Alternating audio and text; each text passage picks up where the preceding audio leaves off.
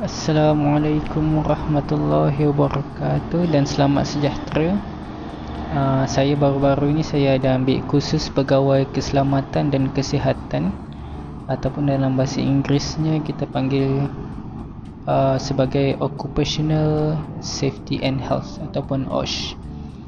Jadi uh, sepanjang kursus ni saya akan belajar empat modul dan saya akan cuba cover setiap modul lah setiap empat modul tu dan ini adalah modul pertama iaitu pengurusan keselamatan dan kesihatan pekerjaan jadi dalam modul ni ada 18 bab kalau saya tak silap Ah ya betul. Jadi bab pertama adalah pengenalan kepada pengurusan kesihatan dan ah, minta maaf pengenalan kepada pengurusan keselamatan dan kesihatan pekerjaan. Bab kedua perspektif sejarah, bab ketiga pencegahan insiden, bab keempat pengurusan dan penaksiran risiko OSH. Bab kelima dasar organisasi dan perkiraan OSH. Bab keenam program keselamatan dan kesihatan pekerjaan, bab ketujuh promosi latihan dan komunikasi OSH. Bab 8 penggunaan teknologi maklumat dalam OSH bab 9 uh, untuk makluman bab lah ya. Tak tak keluar. Aku stay untuk makluman uh, bab 8 ni kita akan skip sebab dah outdated. Bab 9 pengurusan perolehan dan pekerjaan kontrak.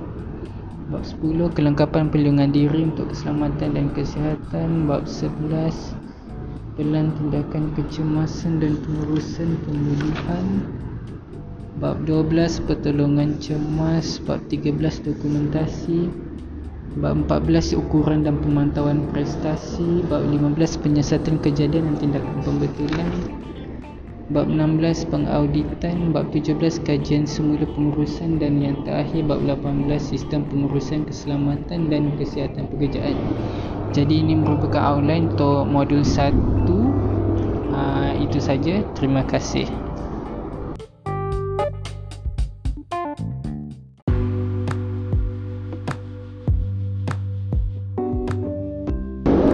Assalamualaikum warahmatullahi wabarakatuh. Sekarang saya akan cuba secara ringkas menghurai uh, bab 1 dalam modul 1 Pengurusan keselamatan dan kesihatan pekerjaan jadi bab satu adalah pengenalan kepada pengurusan keselamatan dan kesihatan pekerjaan.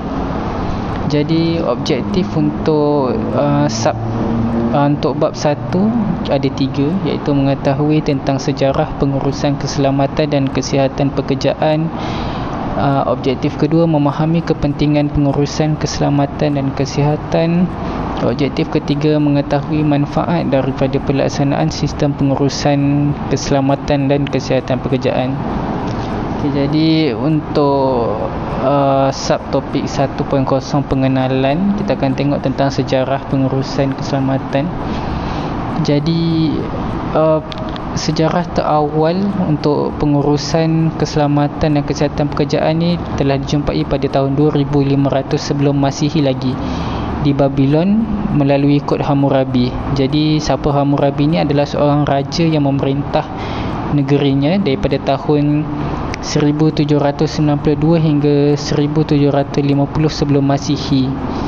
Dan kod undang-undang Hammurabi ni dia berkaitan dengan keselamatan uh, pekerjaan dan dia adalah melalui pencegahan kemalangan yang dilakukan melalui pembalasan pembalasan ni adalah dia punya kawalan yang berupa denda. Jadi contohnya sesiapa yang macam cuai dan mengakibatkan kemalangan jadi mereka akan menerima balasan lah yang setimbal. Dan jika mengakibatkan kerugian pula maka dia kena ganti kerugian tersebut. Dan uh, yang ni adalah bukti lah. Jadi daripada awal ketamadunan manusia lagi sudah uh, sudah pun kita uh, apa kita panggil? Sudah pun kita macam tackle isu keselamatan. Okey dan se, apa semenjak dari itu kita tahu yang uh, isu ini telah pun macam mana ya? Telah pun berkembang dengan pesat lah. Jadi contohnya ada seorang ni namanya Governor Ali. Uh, dia kata bidang keselamatan dan kesihatan pekerjaan ni semakin mendapat tempat lah dalam industri.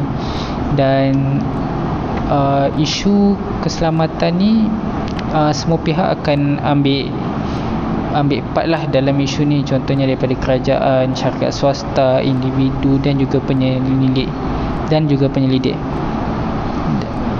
Okay, jadi uh, akan ada plan, seminar, produk, sistem pengurusan dan pentadbiran, kaedah buku-buku, garis panduan, latihan, kursus pembangunan, pemeriksaan, operasi, pemantauan, kebajikan dan sebagainya lah dalam yang akan dimasukkan dalam keselamatan dan kesihatan.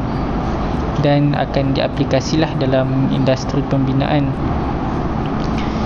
dan pada zaman moden ini terutamanya kesedaran tentang betapa pentingnya keselamatan dan kesihatan itu amat pentinglah untuk orang umum mengetahui dan kena tahu apa kepentingannya di tempat kerja. Tapi boleh dikatakan as, uh, untuk pada peringkat tertentu lah aspek keselamatan dan kesihatan ni masih lagi berada pada tahap yang agak rendah dan belum lagi mencapai tahap yang memuaskan. Yang jadi ini bahayalah sebab akan boleh berlaku kemalangan dan kesederaan di tempat kerja. Jadi apabila keselamatan dan kesihatan di tempat kerja ni tak diamalkan dengan baik uh, akan berlakulah uh, kes-kes kemalangan dan kita boleh nampaklah benda ni dilaporkan dekat uh, media masa kat TV ke dekat radio dekat internet dan uh, pihak kerajaan pun dia sedar akan betapa pentingnya isu ini. Dan dia mengambil tindakan lah untuk meningkatkan aspek uh, kawalan keselamatan dan, dan kesihatan tempat kerja. Dan uh, para penyelidik apa Goesh dia kata bahawa persekitaran kerja yang sihat dan selamat akan memberikan daya competition yang berterusan lah kepada sesebuah organisasi. Dan competition yang sihat dan berterusan ni dapat membantu organisasi untuk menghasilkan output yang lebih berkualiti. Dan ini amat penting lah terutamanya apabila sekarang ni industri pembinaan sedang pesat membangun terutamanya kat bandar-bandar yang besar.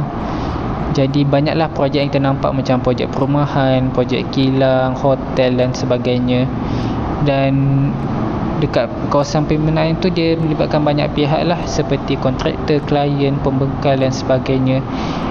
Dan ini amat penting untuk kita nak tekankan aspek keselamatan sebab kita nak elakkan kemalangan daripada berlaku di tapak pembinaan. Yang mana kalau ada kemalangan boleh mengakibatkan kerosakan harta benda dan kehilangan nyawa jadi perlulah uh, ditekankan pengetahuan dan pendidikan awal kepada uh, para pekerja dekat tapak binaan tersebut.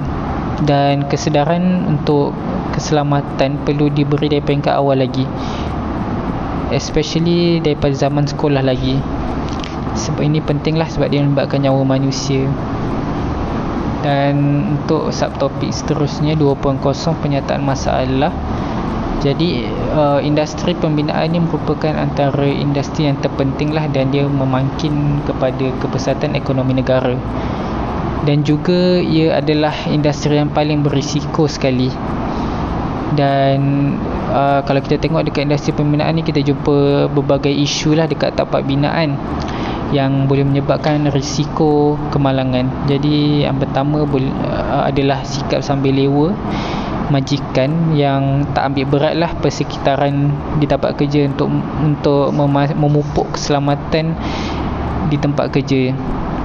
Dan yang kedua adalah masalah komunikasi di antara pihak pengurusan dan pihak uh, bawahan. Jadi apabila kurangnya komunikasi di antara dua pihak ni bolehlah menyumbang kepada risiko kemalangan di tapak binaan Okey dan sebab ketiga adalah aspek keselamatan dan kesihatan pekerja diabaikan. Ha, yang ni tanggungjawab majikan lah yang kadang-kadang dia abaikan aspek ni. Kadang-kadang dia tak sediakan PPE yang betul untuk pekerja kadang-kadang dia tak ambil tindakan pun untuk nak uh, mengurangkan risiko yang ada di tapak pindaan. Dan yang akhir adalah uh, di tapak binaan ini banyak warga asing. Contohnya mungkin orang daripada Indonesia, Myanmar, Nepal dan negara lain lah. Jadi di sini akan ada satu language barrier lah di antara pekerja dan juga majikan. Jadi bila apabila ada masalah komunikasi ni agak sukar lah untuk pihak majikan nak apply safety di tempat kerja. Dan ini kalau tak ada komunikasi yang baik akan bahayalah untuk para pekerja. Dan yang ketiga topik ketiga sistem pengurusan keselamatan dan kesihatan pekerjaan. Jadi sistem pengurusan ini uh, amat penting bertujuannya adalah untuk memudahkan organisasi untuk nak kawal risiko keselamatan dan kesihatan pekerjaan dan meningkatkan pencapaian organisasi. Jadi Malaysia melalui agensinya Sirim uh, QAS Berhad uh, telah membentuk satu jawatan kuasa yang uh, membentuk satu garis panduan OSAS 18001 uh, hasil kerjasama bersama 13 agensi daripada seluruh dunia. Dan setahu saya kini ia telah pun diganti dengan ISO 45001 Uh, dan apabila OSAS 18001 ni dilancarkan pada tahun 1999 uh, antara syarikat pertama yang adopt garis panduan ini standard ni adalah Sarawak Shell Berhad pada yang telah mendapatkan persijilan dalam uh, apa kita panggil standard ni pada 16 Jun 2000 tahun 2000 lah. Dan hujung 2001 se ada total 26 organisasi yang telah berjaya memperoleh persijilan OSAS 18000 ni. Jadi apabila company ni adopt standard OSAS ni uh, ada beberapa perkara lah yang telah mereka berjaya capai. Yang pertama adalah pengurangan risiko kepada pekerja disebabkan oleh pengukuhan sistem pengurusan keselamatan dan kesihatan pekerjaan. Dan yang kedua um, company ni dapat melaksanakan mengekalkan dan mencapai pembaikan berterusan ataupun continuous improvement kepada organisasi. Yang ketiga um, mereka dapat meyakinkan dan mematuhi polisi keselamatan dan kesihatan pekerjaan yang keempat uh, mereka dapat membuktikan yang da- mereka dapat buat safety pada pihak-pihak yang lain. Yang kelima mereka juga dapat pensijilan daripada organis, organisasi luar. Dan yang terakhir mereka dapat melakukan pematuhan kendiri dan deklarasi daripada bagi spesifikasi sistem pengurusan keselamatan dan kesihatan pekerjaan jadi ini saja untuk bab satu. Terima kasih